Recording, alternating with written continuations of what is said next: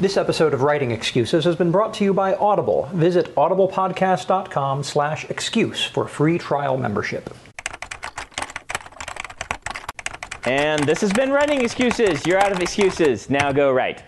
15 minutes long because that was the end. Wait. And also the beginning. We're going to talk about endings. This is ep- season four, episode 28. I'm Brandon, I'm Dan. I'm Howard. and we're going to talk about how to work backward. Specifically, we're going to talk about brainstorming endings and working backward to a beginning from that ending.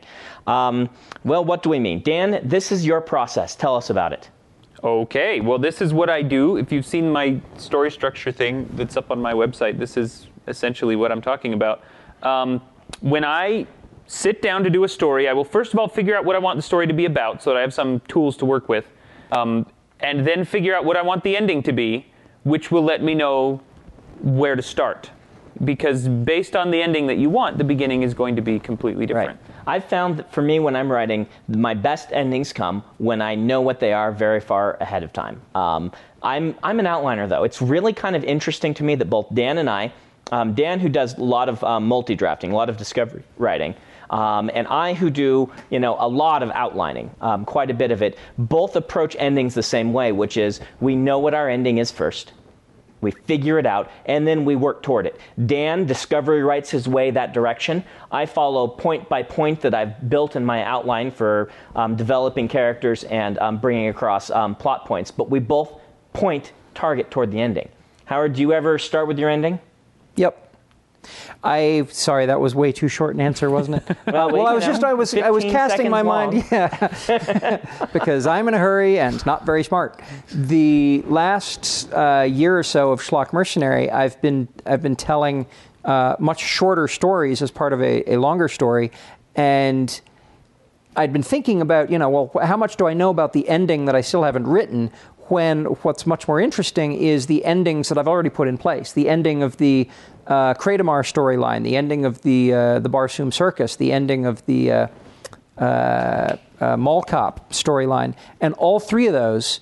Uh, before I started writing any of them, I had I came up with the idea for the setting, and I thought, okay, now what is the fun ending for that? And so I I came up with it. So you're looking for the fun. Uh, yeah, well, I'm, yeah, I was looking for the fun. I was looking for you know the entertaining ending that you know what would be a fun, short-ish story to tell, and then I worked backward from that point. And because I'm working in a short format, um, the uh, the the foreshadowing and the there's a limited amount of foreshadowing and a much more limited amount of red herrings I can throw out. I've just got to be much more compressed. Now, now you mentioned those two things. Um, one of the problems with working backwards, like we do, um, is that sometimes you might telegraph your ending way too much. Meaning, um, if you are driving so powerfully toward this ending, it may become very obvious to your reader what's going to happen, which is not necessarily a good thing. Now, in some genres, it, it can be. Uh, there are a lot of genres that will very much telegraph what's going to happen,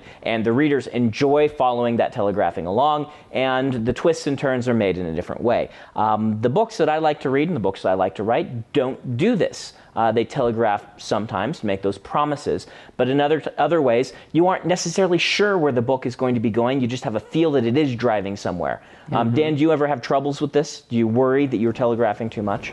Sometimes, um, partly because our, our writing group is very similar. You know, that's one of the common things that will come up is, you know, someone will read a chapter and then they'll come to the group and say, "This is where I think the story is heading," which means that that's not where I want it to go. Right. and that's just how we all Yep. tend to think, and so that I, I'm sure colors the way that we write. Um, if if I think that the ending is becoming too obvious, then one of two things has to happen: either I need to back off on the hints, or I need to take it one step further and surprise you with a different, Right. better ending after we've hit the one you saw coming.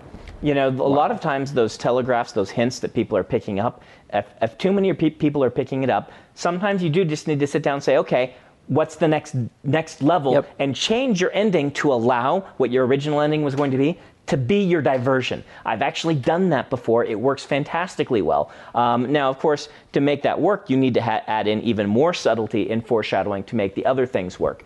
Um, I've talked about a writer before being kind of like a magician with smoke, with smoke and mirrors. And a lot of a great ending depends on your ability to make those smoke and mirrors work, to distract your reader with things that they are sure are going to happen, and then with the things that they're kind of thinking will happen, and then completely surprise them with something that they didn't see out of coming at them, but Mm-hmm. was pieces of the other things that they were expecting. Well, and that's, that's such a difficult balance because Yeah. both of those are wonderful reactions. Yeah. When a reader says, I totally saw that coming, that was awesome, or when they say, I never saw that coming, that was awesome. Right. The best reactions I've gotten, the ones that, I, that make me really feel good, is when someone starts to get it like about the page before. Where page before they have the awakening and they have the moment where they where they say, and then on the next page it comes true. They have figured it out. Yep. They are a, a smart That's, reader. that's perfect And because yet they didn't get enough time to get bored with the idea. Yep, and then they, it just hits them, and it's exciting. That's what I love as a reader when I can see that happening, um, and when I'm, I'm picking up a book and I get it just right before, and have just a moment of either horror or surprise or awe before it hits. See, the problem I've got is that I think I am writing that kind of fiction Uh-huh. where you're going to get it just before the next installment, but that means that you've got, you know, 4 days or 2 weeks of Yeah, waiting. that's true. And so Oh, and so Howard. yeah, so people people sometimes will end up bored. I find that uh, um, nobody ever gets bored reading Schlock Mercenary. Forget I ever said that. The uh, forums, somebody was talking about how uh, they thought, you know, this and such was going to happen Mm-hmm. at the at the end of a particular story. And I, I read that and had two reactions. Reaction number one was, boy, you're wrong. And reaction number two was, but the tone of voice you're using as you describe this makes me feel like you're going to be disappointed by being wrong. What am I doing wrong that I feel worried that you're going to be disappointed? And it's a horrible, horrible mental place for me to be in, which is why I, have stopped reading those sorts of those sorts of posts because they really don't help me. You, you've you've never read online somewhere where someone comes up with an idea for an ending that is just way better than yours, and you think, oh, I should totally use that. That has never happened. I've had some people have come up with some cool ideas, but they haven't been endings that could work for the the book that I'm currently writing. BetMGM has an unreal deal for sports fans in Maryland. Turn $5 into $150 instantly when you place your first wager at BetMGM. Simply download the BetMGM app and sign up using code OldLine150. Then, place a $5 wager on any sport. You'll receive $150 in bonus bets, regardless of your wager's outcome. And if you think the fun stops there, the King of Sportsbooks has plenty of surprises in store. Check out daily promotions, same game parlays, live bets, and so much more. Download the app in Maryland today and get $150 in bonus bets instantly from your first wager. Only at BetMGM. BetMGM and GameSense remind you to play responsibly. See BetMGM.com for terms. 21 plus only. Maryland only. New customer offer. Subject to eligibility requirements. Rewards are non withdrawable bonus bets that expire in seven days. From issuance, please play responsibly. For help, visit mdgamblinghelp.org or call 1 800 Gambler in partnership with MGM National Harbor. Promotional not available in Washington, D.C. Say goodbye to your credit card rewards. Greedy corporate mega stores, led by Walmart and Target, are pushing for a law in Congress to take away your hard earned cash back and travel points to line their pockets. The Durbin Marshall credit card bill would enact harmful credit card routing mandates that would end credit card rewards as we know it. If you love your credit card rewards, tell your lawmakers hands off my rewards. Tell them to oppose the Durbin Marshall credit card bill. All right, we're gonna do our later. we're gonna oh. Uh, we're gonna do our book of the week. Um, I'm gonna do it this time. I just finished reading Jim Butcher's uh, first first Codex Alera book, and I absolutely loved it. It was a great book. It's called uh, Furies of the Calderon. Uh, the reason I liked it is I really liked his use of the magic system. Um, I also liked going into it knowing that he'd written the books half on a dare uh, to make Pokemon cool in a fantasy world. That's sweet. And yeah, it's it's based on people who bond with these elemental creatures that um, give them powers, and they use that they can fight each other. Or they, you know, anyway, it's um, it's a very good epic fantasy. The um, the fascinating thing about it for me is it actually is plotted like a thriller. So when you read it, you'll be very. In, it, it's interesting to watch an epic fantasy play out as a thriller. Um, it covers the space of about a day. Reads kind of like a Pratchett narrative as the the pacing goes, but w- instead of humor, you've got the epic fantasy. Um, so I highly recommend it. uh, you can go to audiblepodcast.com slash excuse and start your 15-day free trial. Um, and if you do um, download a book, you uh, support writing excuses. So thank you very much. All right, we're going to do something weird for the second half of this podcast. Uh, we want to try and do this, meaning we want to show you how we brainstorm coming up with a great and interesting ending for a story. So we are going to have producer Jordo throw two of his random odd news story ideas at us, and we are going to try to turn those into a story very quickly in seven minutes with characters and then come up with a great ending that will uh, that we could then work toward, which we'll talk about. And this may fail miserably. If it does, then we'll Be cut the forewarned, podcast gentle here, listener. and it's been nine minutes long. Um, all right, uh, producer Jordo, give it to us. Alrighty. Programmable matter could lead to Universal Toolbox. Programmable matter could re- lead Universal Toolbox. Oh, you want both? Yep. Please. Alright. They don't go together. Uh, German throws puppy at Hells Angels bikers, then flees on bulldozer. Well, that's obviously a case of the programmable matter second, going that's- wrong and producing a puppy instead of a knife.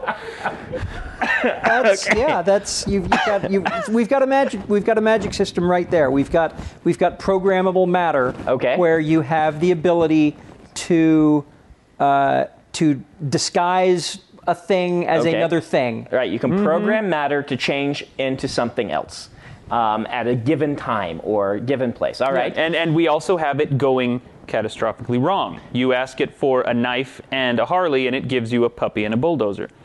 Okay, okay. So um, is, is it self-aware programmable matter, or is there some bug in the system that we don't understand that you try to program something and it There's gives no you? see that may be your ending right there. Okay. Is that uh, it's glitching, it's going bad. You know, this tool is is going bad, and and it is self-aware. Okay, okay. There's there's ending There's a cool reveal. number one.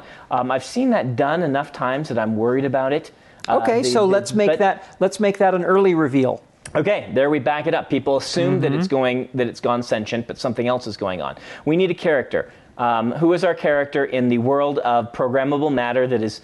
Well, let's let's back up. Is it going wrong randomly, or is it going wrong in um, in an expected way?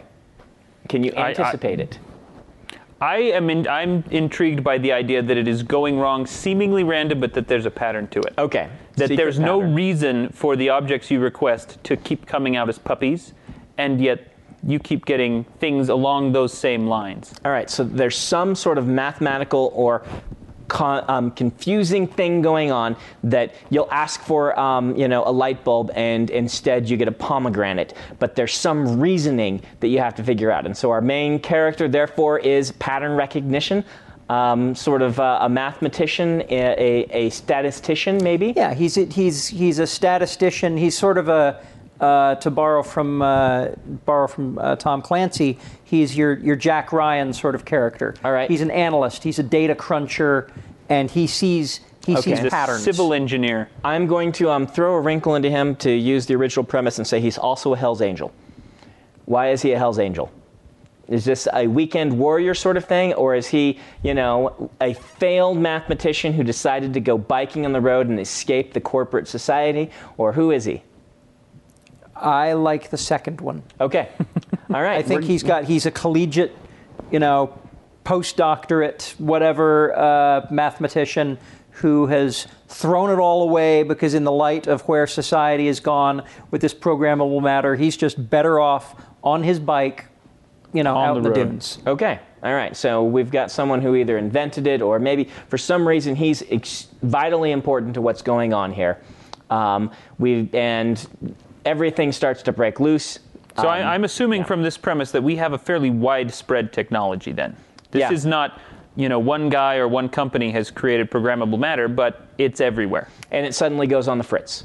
Okay. Um, suddenly, you it's, know. you, no, in, in terms of making it ubiquitous, it's ubiquitous in the same way that, as of right now, iPads are Okay. ubiquitous. Okay. It's it's Okay. brand new. It's brand new consumer tech, and it's like like the headline originally said. It's the universal toolbox. Yep. It's a it's a box, and you reach into it, and you Or you, you pull just- out a block, Now you- and you mm-hmm. get a mm-hmm. thing. Yeah. that you know based on what you key in. And Not everybody has wrong. it, but you probably know someone who does. Yeah, all those um, s- snobby um, early adopter Mac types that, um, I mean, I love you all. Never mind. Except these are snobby early adopter craftsman tool types. right. Well, no. I mean, you you can The ultimate toolbox would, would be anything. Yeah, It doesn't have to be a yeah. screwdriver. right. Uh, you could. I mean, you could be programming yourself. Uh, you know, I want a Doberman or uh, whatever you want. And Um, if it is producing puppies for no reason, then at least there won't be a food shortage. Oh my gosh, what happens if you eat what it makes? Have we thought about that? You Is can it reprogram is the it in- programmable? Is the matter revert back? programmable, or is it? I say you can program it with radio waves um, wirelessly, so someone could eat it and it would remain what it is until someone hits it with the right someone radio else- wave and it Oh, changes into something else inside of you, and suddenly there's a live puppy in your The iPad craftsman tool diet. oh You my eat, word! You eat an ice cream. You, you have a big old ice cream, and then you turn it to lettuce in your gut. Oh wow, that's genius. Um, we need to trademark I've just that. I just Yeah, figured out my go. application for it. Okay, but we need we need an ending. We need, I know. You see, that's also it's also explosives. I mean, or you know, m- military. It's an You could turn it into a assassination tool. Yeah. Here, have some ice cream. It's also a grenade. Okay, well, we need our ending. Um, people assume that it's gone, gone sentient. They're wrong. That's a red herring. Um, in order to make that work, we need to make it someone credible, advance that um, theory, and have several things that lead them to come up, lead them to assume it. That's our kind of hand waving. But one of the things we're going to do is we're going to leave some flaws that once the main character points out what the flaws are, they become obvious. That throw tosses down that theory. Um, so what is what is really going on here? What's our ending? What's our climax?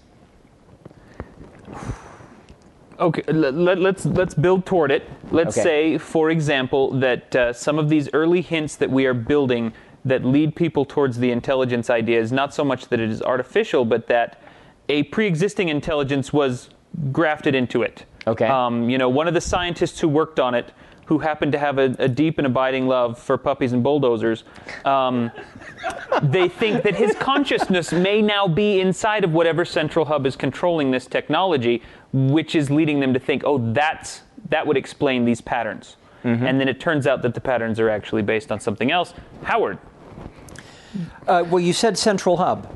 You said central hub. That's fascinating. It could be that one of our reveals is that these kits that are being distributed to people, which you think are self contained, are not in fact self contained. That in order for your programmable matter to work, it has to have a connection to the central hub, and something has gone wrong at the you know at the central hub that that you know the average consumer didn't know was there. And so then you've got sort of your insidious uh, you know corporate conspiracy whatever which can also be a red herring. You well, know, of course, the central hub is a secret because they're using it as spyware to monitor you and your choices of pro- programmed matter. See, what I'm going to, wa- the way I build this is first assumption that, um, that characters in the world would make would be that it's on the fridge randomly. yep. Then It's they would start to see a conspiracy. They would move into some sort of conspiracy, and then maybe even that you know the whole sentience thing. Um, in the end, I would want to, if we're going to do this wirelessly, I would want to tie it into somehow radio waves, specifically type certain types of music with certain types of beats are creating certain types of creations when you push the button. So if Ricky Martin happens to be playing when you push the button, you get puppies. And if um, you know, if uh, No wonder just- everyone's getting puppies. You, you just you just rickrolled our book. didn't Yeah, I you? just, You just rickrolled our book. No, I mean, so That's someone- actually a great ending. Yeah, someone for a book that came out last year. it's a time traveling book, and so therefore that's your surprise ending. 2009 called. They want their ending back. No, I think it would be interesting if the if it were partially something random, but it were also something man-made, and so you could your random seed then is what music happens to be passing through at the time. Okay. Uh, is there a character arc for our, our biker dude? Yes, um, but I But don't we think don't have it yet. And um, Dan, uh, oh, writing prompt. What is the Writing character arc for our biker dude? that is a great writing prompt. we planned that all along, and that was our and twist we went ending. back and foreshadowed it in the beginning of the podcast. 15 minutes long because you need to write about a motorcycle, and it's actually 18 minutes in. So. All right. Well, there you go. This has been Writing Excuses. Next time, we promise not to throw any puppies at bulldozers. If you aren't familiar with Locus Magazine, they're a long standing and respected website, magazine archive, and resource for science fiction, fantasy, and horror. Basically, they're the industry magazine for our genre. They also run the annual Locus Awards, a top tier award that recognizes new, diverse, and excellent voices in speculative fiction. They tell the storyteller's stories through author interviews, book reviews, curated reading lists, international industry news, obituaries, and more. Locus has meant a lot to me, both personally and professionally. In my career, I've been interviewed by them, and I've also turned to them as a source of understanding who is involved in the industry. Locus is holding their annual fundraising drive to keep their doors open, lights on, and future bright. I'll be contributing to their crowdfunding campaign by donating a cutscene, some original art, and a couple of other things like do you want to do a one on one chat with me? So join me in supporting Locus.